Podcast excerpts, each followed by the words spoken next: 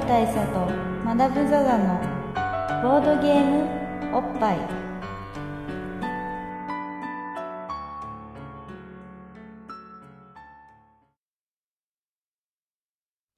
バブル大佐とマダム・ザ・ザのボードゲームおっぱい。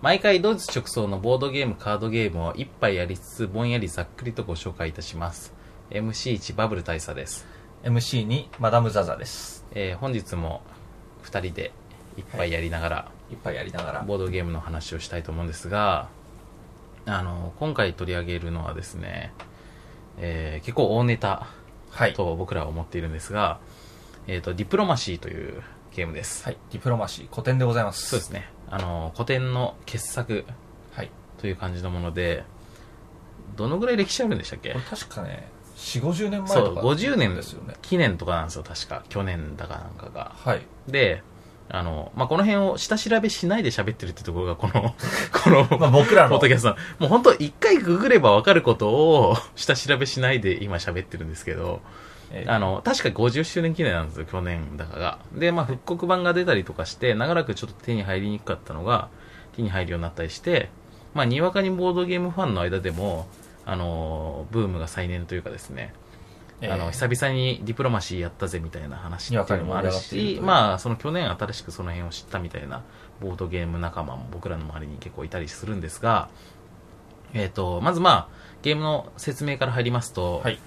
えーディプロマシーというのはですねディプロマシーというのは英語で外交という意味なんですね。外交ですね。で文字通り外交するゲームなんですが、えー、と舞台になっているのは、えー第一次大戦時のヨーロッパはい。ですよねそうです。でヨーロッパの実際の地図国境線が書かれた、えー地図が舞台になってましてでその実際のヨーロッパの地図を舞台に、えー各プレイヤーが7人でしたっけ？7人です。7人のプレイヤーが、えー7カ国欧米、えー列強7カ国列強7 7カ国になって、あのー自国の領土を広げていくためにお互いに軍隊を派遣し合ってよその領土を取ったり取られたり、はい。えーしていくというゲームなんですねでそれだけ聞くと、えー戦略シミュレーションじゃないかとはい。お思いになる方もいらっしゃると思うんですが、えー普通の戦略シミュレーションであの軍隊の勢力の違いっていうので、まあ、勝負がついて土地を取って取られたってなるはずのところがこのゲーム基本的に軍隊の能力が全部一緒なんですよねそうですね。ほとんど、なんか戦力差が出あにくいですねの。性能差とかがないんです例えばユニットで戦車はこれに強いとかみたいなのとかもそういうのもなくってないですねより性能のいい戦車とかそういうのもなくってとにかく軍隊は全部軍隊なんですよそうですね。陸軍と海軍っていうのがいるんですけど、っていう種類しかないですね全部1コマにつき、いまあ、いわば一点み1、たいな全員1の攻撃力しかないみたいな状態になっていて、で、なおかつ全部の国がほぼ同じ軍備を持ってスタートするんですね。そうですね。なので、じゃあ何で差がついていくかっていうと、先ほどの外交。はい。タイトルにもなっている外交で、プレイヤーとプレイヤーが、要するに、えー、まあみんながの能力的に拮抗している状態になっているので、えー、ドイツをイタリアが攻め落とそうと思うと、えー、独力では攻めることは結局、まあ拮抗したってできないので、はいフランスに交渉して、あの、ドイツを攻める手伝いさせてくれ、してくれよと。その代わり、オタクが、例えばスペインを取るのは、俺邪魔しないよとか、えーそういう話をして、えー攻めていくと。そうですね。これちょっとあれですね、うんあの、まあ、あの、用意のある方、パソコンの前にいる方とかは、あの、まあ、今のでいいので、こう、Google とかで、なんかヨーロッパの地図を出しておくと、ちょっとわかりやすいとは思うんですけど、あの、一応こう、イタリア、ドイツ、フランスは、こう、ほぼ、ほぼ隣り合ってる三国みたいな感じになってますね。うん。まあ、あの、まあ、例に出してる国名とかかなりいい加減なことも言うんで、まあ、あの、まあそうですね。いいんですけど、あの、シャンブンで捉えていただければって感じなんですけど、で、このゲーム、さらにその進め方として特徴的なのが、あの、ゲームをしてるときにですね、こう、ゲームを実際に駒を動かしたりとかして、いわゆるボードゲームっぽいプレイをしてる時間っていうのは、5分ずつとかなんですよね。ほとんどないですよね。ほんと5分10分とかなんですけど、その1ターンに5分駒を動かすために、30分交渉時間を取るんですよ。これ、フリートークですよね。フリートークです。で、フリートークでお互いに、ああだ、こうでもない、こうでもないっつって、お前さっきの約束守れよとか、いや、その約束した覚えはないとか。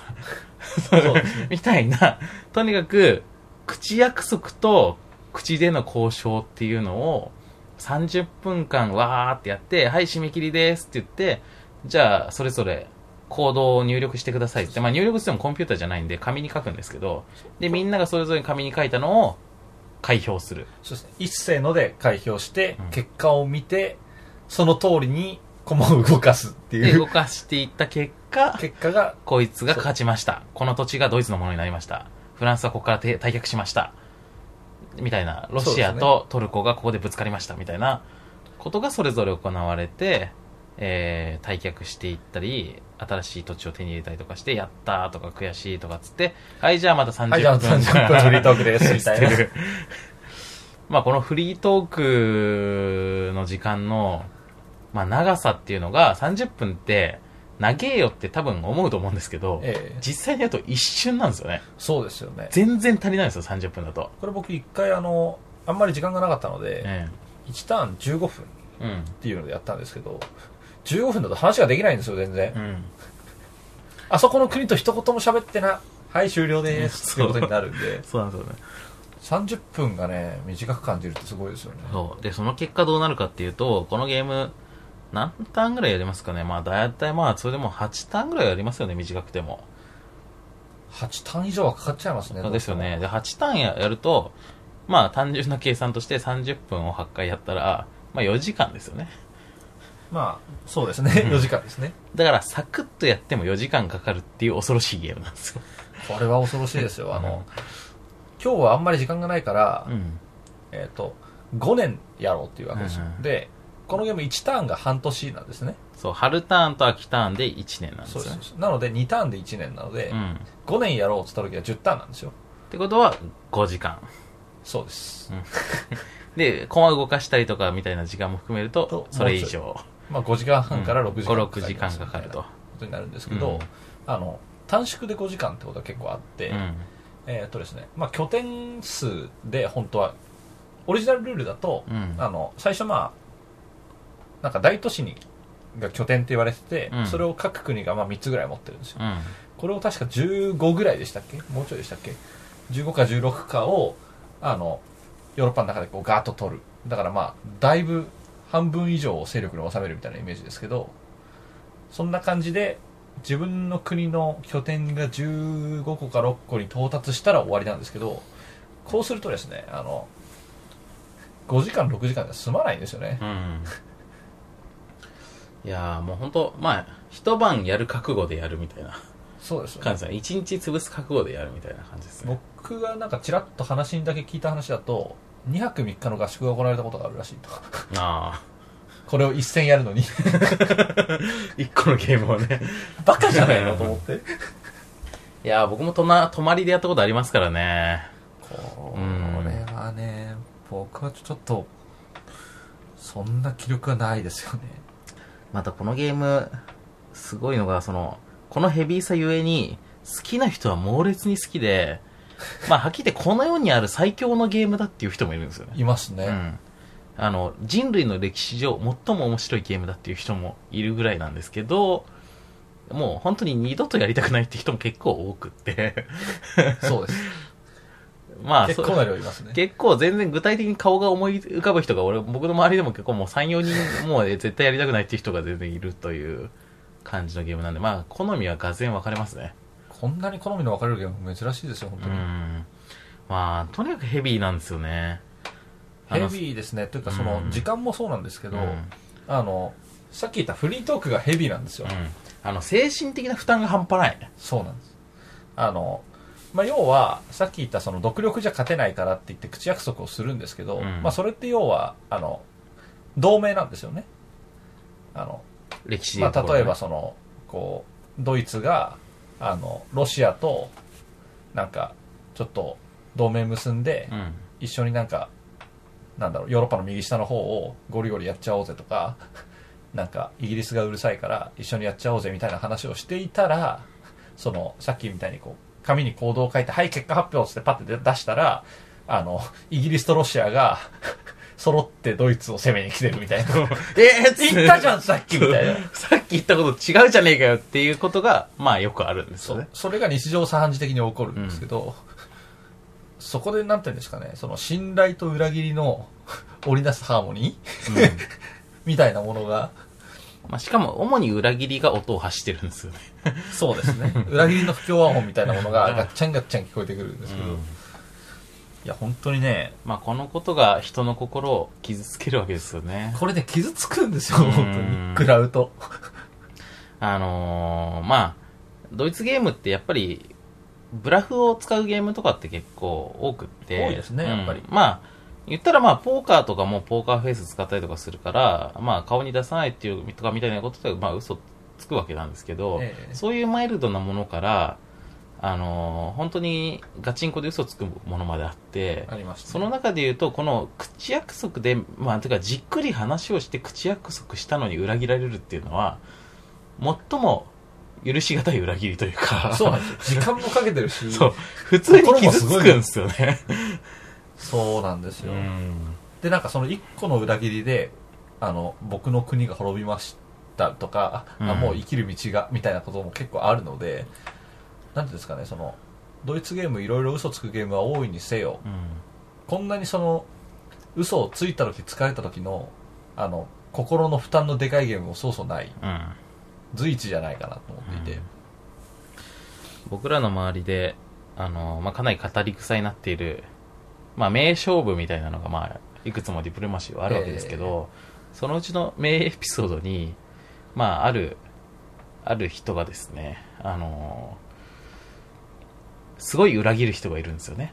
人のことを。そうですね。うん。で、その裏切る人が、なんでお前そんなに裏裏切るんだよってことを、なんで嘘つくんだよって、詰め寄られたところ、発した名言が、だってみんな俺が裏切らないと先に裏切るじゃんっていう。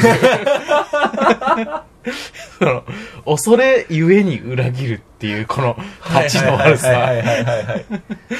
これはね、本当なんていうか、まあ、業ですよね。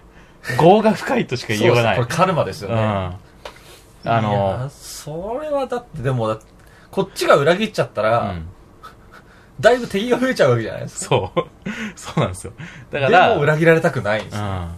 自分、なんていうかな、その、傷つきたくないから、傷つけるみたいなのって、まあ人にありますよね。あります。振られる前に振るとか、あまあそういう。のって、まあ、乙女心としてもあると思うんですけど、そうですね。うん。そういうような繊細さを持った方だという人ですね、ええその人が。本当に僕もいろんな人を見てきて、うんまあその人も、の、その伝説的なものも見たんですけど、もう他にも、あの、例えばこう裏切られた後の反応とかがうん結構みんなそれぞれで面白くて、あの、本当に怒る人もいるんですよ。うん。本当にあいつは許せないっつって、ゲーム終わった後もちょっと数日口聞けないぐらいの、ゲーム界に引っ張るっていうのありますよそうそう。こともありながら、あの、なんていうんですかね、こう一気にあの髪の毛がバーッと白くなるようなイメージで、あの、それまでは、こうすごい血気盛んにバーってやってたのが、裏切られて、ボコボコにされた瞬間におじいちゃんみたいになっちゃって、うん、うん、うん、僕は動かないね、みたいな感じになっちゃう人もいるし、あの、本当に壊れたロボットみたいに、ウィーンガシャっつって、こう、毎ターン同じ行動しか取れなくなっちゃう人とか、なんか、心が壊れていく人が結構いるんですようね。ん。もうなんか、なんだろう、一緒に遊んでくれなくなる人とかも全然いますもんね。あれいるでしょうね。うん僕はまだ、あの、それにはお目にかかってないですけど、でもうん、まあ一回やったらもう俺はあれはいいやっていう人は結構いましたね。うんそうなんだよな。なんか大佐、大佐のこと怖いっていう人とかもいるんですよね。なんかこのゲームやってる時に。あ、そうっすか。うん、あのなんか、なんか怖いんだもんって言われたこととかありますけどね。やっぱそれも真剣さゆえって真いう剣さゆえですかか。ね。ちょっと僕は大佐とやったことがまだないので。いや、別にそそんなことないと思うんですよ、自分では。ないんだけど、多分、まあ、目がマジだったんでしょうね。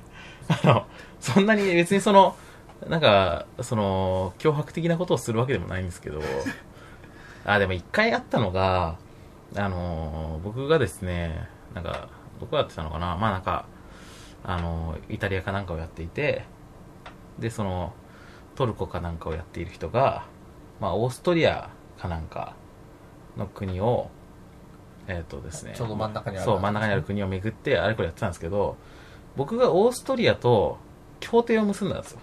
はい。まあ、ある約束を。あの、例えば、向こう2年間お互いに攻めないことにしましょうと。はい。で、その上で、えっ、と、矛先はどっちかっていうと、こっち側に向けましょうっていう話をしていたところ、なんかオーストラリアのことを、オーストリアオーストリアが、オーストリアのことを、あの、トルコが、ちょっと、オーストリアさん、別室で話しません？みたいな感じになって。はい。あ、でそう、これあるんですよね。あの、なんか連れ立って行っちゃうことがあるんですよ。そう。あの、別室を使うっていうのがこのゲーム結構特徴的で、だからもう、本当ね、やれる環境がすごく限られるんですけど、まあ、それは置いといて、あの、連れ出そうとしたんですよ。はい。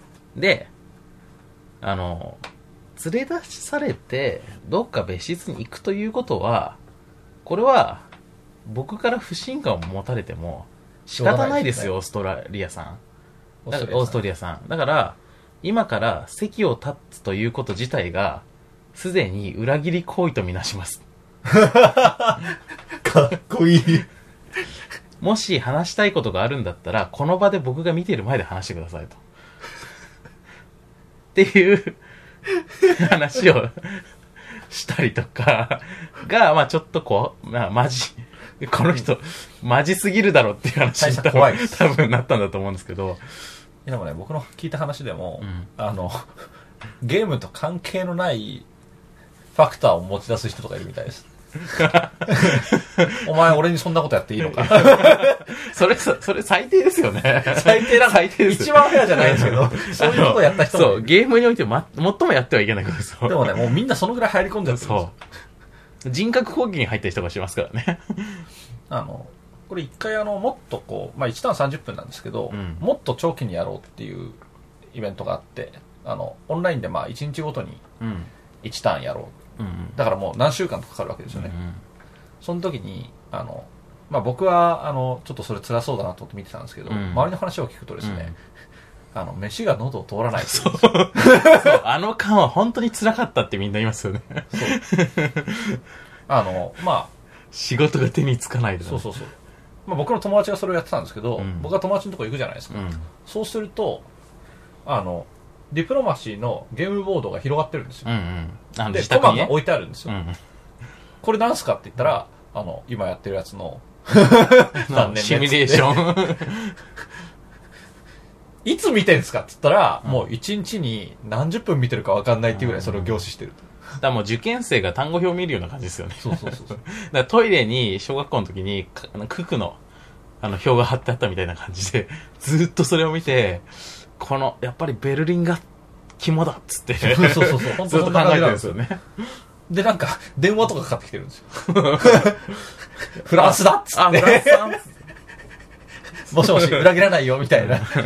なんだろう、これ。大丈夫大丈夫って言ったじゃん今朝もっつってねなんか、付き合ってんのか、お前ら、みたいな。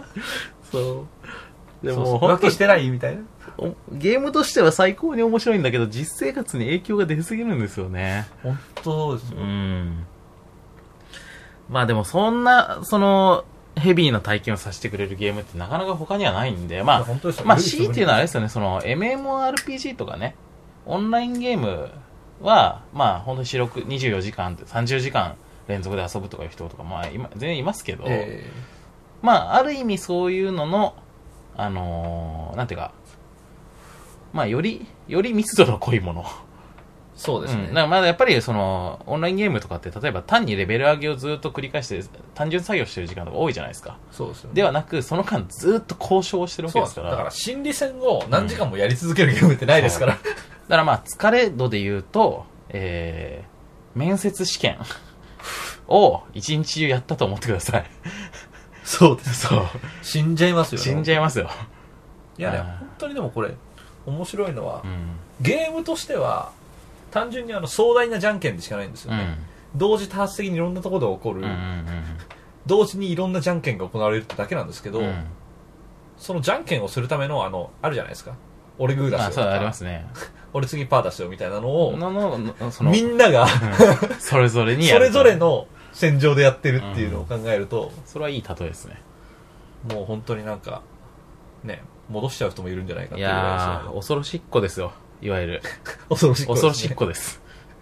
昔の人の言葉で言う昔個人の言葉で。個人の言葉個人じゃないですけど。だからその。先人の言葉で言うところの、そうですね。うん、恐ろしっこですまあそんなうん。恐ろしっこなこのゲームですけれども、もうでまあなおかつえっ、と、まあ、このゲームのハードルの高高さをもう一度確認しますとまず1ゲームサクッとやって5時間。そうです。そして、超ヘビーです。えー7人必要。7そうです。これあれです。7人きっかり必要です。そう。7人より多くても少なくてもいけないし、まあ一応、あの、8人以上だったらば、うん。ちょっとチームを組ませるみたいな手はありますけど、まあ無理やりね。ただ、そうすると、うん。あの、さっきの密談みたいなことが2人いると、よりできちゃうんで、はいそうそうそう基本的には有利になっちゃったりよくなくて、だからまあ7人きっかり必要だという。そう。で、まあ、ボードゲームって、あの、そもそも遊ぶ相手がなかなかいないんですけど、みたいな話もよく聞くし、あの、まあ、普通に、自宅に、例えば友達7人呼ぶことってあんまないですよね。まあ、6人呼んで6人自分入れて7人みたいなこともあんまないじゃないですあか。んまりないです。なんで、あの、7人集めるのも大変なのに、うっかり8人集まっちゃうとできないみたいな。そうですね。この敷居が高いね。この地獄の敷居の高さ、プラス別室が必要ってなってくると、ね自宅でも一人暮らしの方とかは、なかななか、かなかまあトイレにこもるとか、風呂行くみたいな、てか表行くみたいな話になりますけど、まあそういう、で、深夜もとかそういうあ。ベランダに出てる人見たことありますからね僕うん という、で、その上、うんその長時間ずっと心理戦ですというう。ん。なんで僕はまあ、その、本格的なディプロマシーをうまいこと何回かやれたのは、あのー大人な社会人になってからですけど、あの、学生時代も何回かやろうとしたし、まあ実際はゲームをしたんですけど、その時はやっぱりその場所の問題とか、ええ。人の問題とかがあって、なかなか、まあ、そんなにガチンコではできなかったんですね。なんで、まあ、そのぐらい、ちょっとこう、ハードルの高いゲームではあるんですが、その分、神ゲーですね。そうですね。これうん一生に一度は、うん。ちょっと言い言い過ぎのように思えるかもしれませんが、うん一生に一度やっといた方がいいです。そうですで、一度やって合わないと思ったらもう二度とやらない方がいいと思います。そうです、そうですそうです。でも、会う人は本当に、こんな面白いゲームがあったのかって思う人もきっといるはずです。ちょっとね、新たな世界が開けますよ、このゲームは。こんなゲームがあるのかと。この、なんて、極北ですよ、ゲームの。うん本当にそうですね。ある意味、究極系の一つです。そうです。というわけで、今回は、まあ、ある意味、ちょっとまあ、スペシャルみたいなもんだと思っていただきたいんですが、はい。あの遅く、だいぶ遅いですけどおおっも。ぱい比較はい。に関しては、これは、ちょっと、限界を振り切った点数がついてもおかしくないですねおか。しくないですよ。うん。そのこれはね、その心は、僕は、90、おお !90 おっぱい !90 おっぱいいっちゃいますか僕はね、このゲーム苦手なんですよ。まあ、評価がバッツリ言われちゃうんですけど、そうですよねこのゲーム本当に辛くて、うん。うん。素直にマダムがつけると？素直につけたら、うん。えー僕はね、このゲーム、以前ご紹介した隠密作戦よりもうん苦手な ので、隠密作戦10だった10ので。で、結果12になったみたいな感じでしたけど。まあ、素直につけるとうん。5とかですけど、なるほど。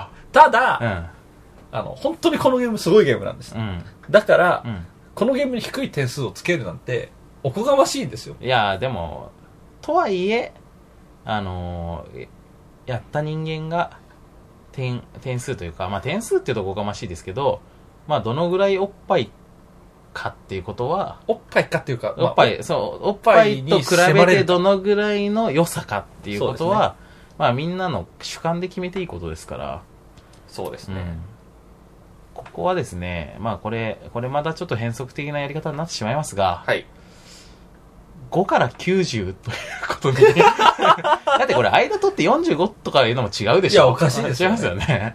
うん。そういうことじゃないんです。逆に言うと45にはならないんです、このゲーム。そうですね。あの、すごい高くなるかすごい低くなるかどっちかなんで。だから、まあ、5から90っていうかう、ん、5かは90。5は90っていうことですね。そうですね。うんってい5う。か90で振れ幅、うん。二極分化されるうん。ゲームということで、なので、まあちょっとこの、あのーまあ、数値化していこうっていうことで言うと、ちょっと、まあ逃げっぽいところもあります。便宜的な感じになっちゃいますが、えあのー逆にこの、あのーディプロマシーというゲームのとてつもなさというのに敬意を払うという意味も含めて、はい。こう特例措置を取らせていただきたいとはい。思います。異論ございません。はい。なので、えー今回のディプロマシーに関しては、はい5もしくは90おっぱい。はい。5もしくは90おっぱいです。あ、90おっぱい。はい。ですね。でございます。はい。はい。というわけで、これでいいんでしょうか？はい。伝説のゲーム、はい。